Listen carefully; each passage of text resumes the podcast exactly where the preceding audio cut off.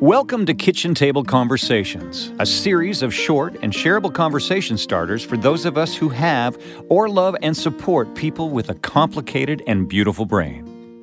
Here's your host, Angela Geddes. Hi, everyone, and welcome back to Kitchen Table Conversations. I am your host, and my name is Angela, and I am just so happy that you've decided to tune in either for the first time or once again, as we share these short and shareable podcasts filled with important information and some conversation starters. Because this is the month of September, we're still going to focus on fetal alcohol spectrum disorder because this is the International F A S D Awareness Month, and we're just so excited to see so much going on. So my social media feeds are just blowing up with all kinds of really important messaging, really important activities. There's ninety-nine days of F A S D awareness that's been put together by our Sacred Breath, which just is in, an incredible amount of work and uh, really, really important stuff to help spreading really important and inspirational messages. Um, there's barbecues, there's visits to city halls, there's councils that are you know, proclaiming F A S D Day for September the ninth in their communities and F A S D months in other communities. So this is all really great. I even saw a five K run um, as an, in an effort to raise both awareness and funds um, in the state of Florida. So very excited. But I do have to say that regardless of the advancements that we're making, um, there's still lots of work to be done. As we've mentioned in other podcasts, the incidences of individuals consuming alcohol during the pregnancies are actually still increasing. So we need to have more of these kitchen table conversations. So again, thanks so much for joining me. Today's episode is called Just Google It.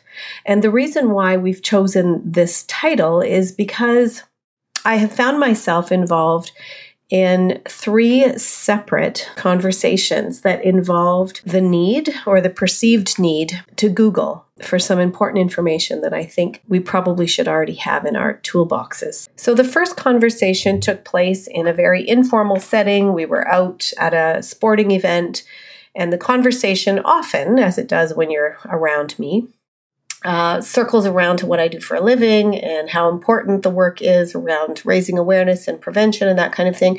So we talked about my book and talked about things that, that are going on, particularly during this month. And a couple of people that were there work in mental health and uh, provide crisis services to families in need.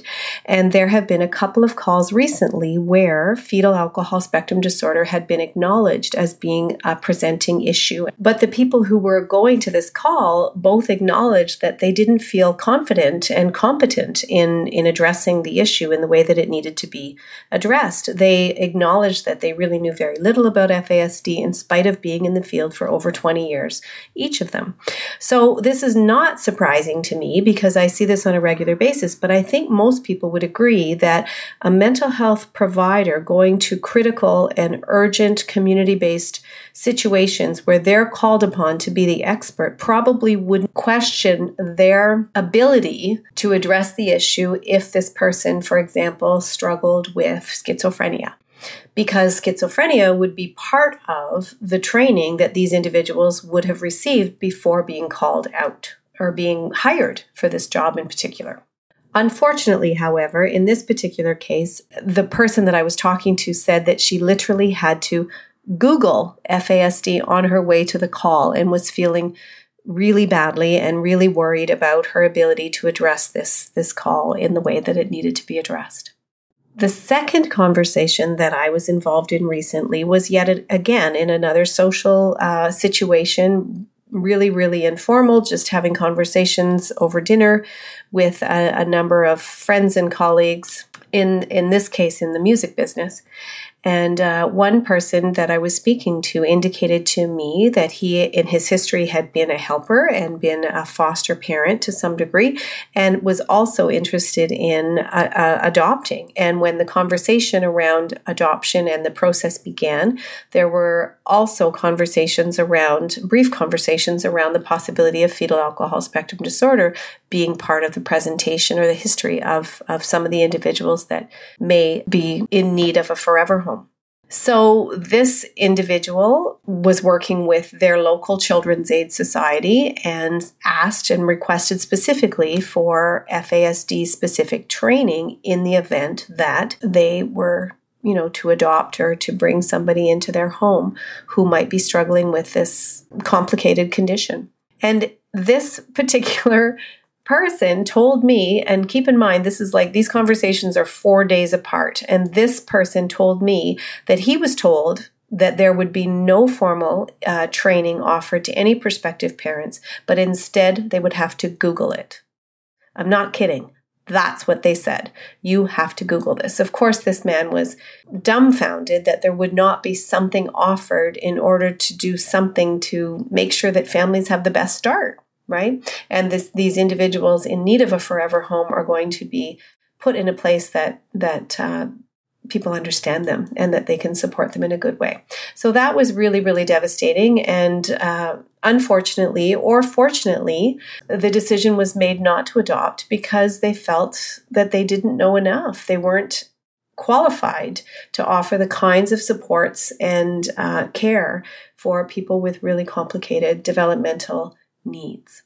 So kudos to them to recognize what they were able to do and what they were possibly not able to do, but how unfortunate for our young people to be denied the opportunity to be in the care of people so dedicated and committed to providing the best possible home environment.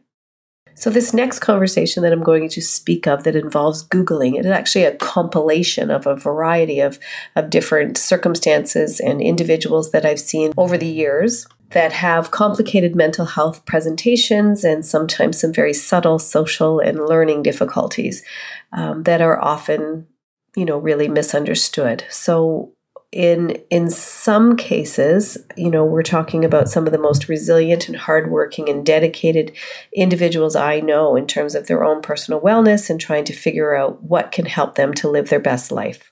So in this particular case where with the conversation evolved to Googling it, it involved people continuing their search towards diagnostic clarity and understanding what's really going on after receiving numerous treatments, numerous mental health uh, diagnoses, including post-traumatic stress disorder, for example, uh, A D H D, depression, bipolar, and and now recently looking for something even a little bit more complex like an autism spectrum disorder to try to help them to understand what's going on. And in some cases, prenatal alcohol exposure has been confirmed as part of the history, but yet there still seems to be a resistance to go down that path. And naturally, going down that path means that you're going to identify that alcohol was um a contributing factor to the ongoing mental health and developmental and learning and social and emotional challenges that exist today. And these are lifelong and not curable. Certainly people do better when they have that diagnostic clarity and they have the proper supports in place and when their circle around them can be uh, more helpful. Um, but there is you know, a stigma attached to fetal alcohol spectrum disorder, and we as a community need to continue to, to work to reduce that, which is in part the purpose of these shareable podcasts. Again, you know, we're looking for autism spectrum disorder, and when the discussion around the possibility of fetal alcohol spectrum disorder comes up, the conversation evolves to, no, I did actually Google it and I don't meet criteria for F A S D. Instead, I think I'm more in line with A S D. And so I took a little bit of time to Google it and to see what I could find when I looked up the differences between autism spectrum disorder and F A S D. And there's a lot of crossover, and a lot of the supports and services can be helpful for both conditions. However, there are some differences. Main differences that I can see from my perspective and my years of, of assessment in this field is that typically people with A S D are less interested in social interaction, and they really don't need to be involved or as, as connected to people. Um, eye contact and, and conversation and social interactions can be a little bit more uh, reserved and awkward. However, people with F A S D are really tend to be people pleasers and really do want to be connected and sometimes socially awkward and have difficulties with, you know, reading body language, et cetera, et cetera. and impulsivity and other things, but they have a desire to be connected. And then the second thing is that typically people with F A S D can actually speak better than what they can retain and understand. So their expressive language is really, really good, often gifted writers, but their receptive language is a little bit challenged. Whereas that's that's often the opposite with people who have autism spectrum disorder. Typically, they can understand way more than they can articulate and verbalize. Of course, there are variances, but these are my observations and how I can kind of determine some of the differences. But when I Googled it, I learned that, uh, I learned incorrectly that in order to qualify for an F A S D diagnosis, you would have to have facial features, you would have to have low birth weight, and you would probably be smaller in your growth. So those are those are just simply not true. So we're continuing to share inaccurate information. I mean, it's impossible to keep up with everything that's on the internet, and people do want to gravitate towards the things that they want to read. So in this particular case, it would be really very um, conclusive that, you know, there's no facial features. I was a great big baby. I am a healthy looking young adult.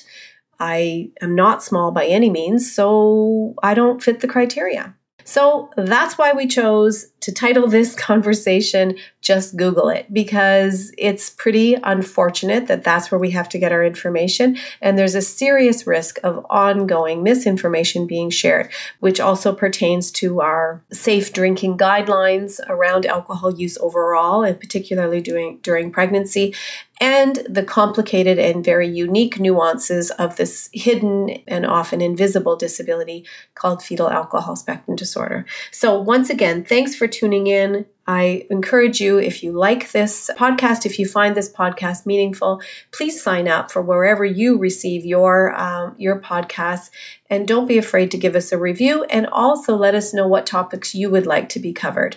Um, again, these are kitchen table conversation starters, so I hope they're helpful, and please share away. Have a wonderful week. Until next time, with many thanks, Angela.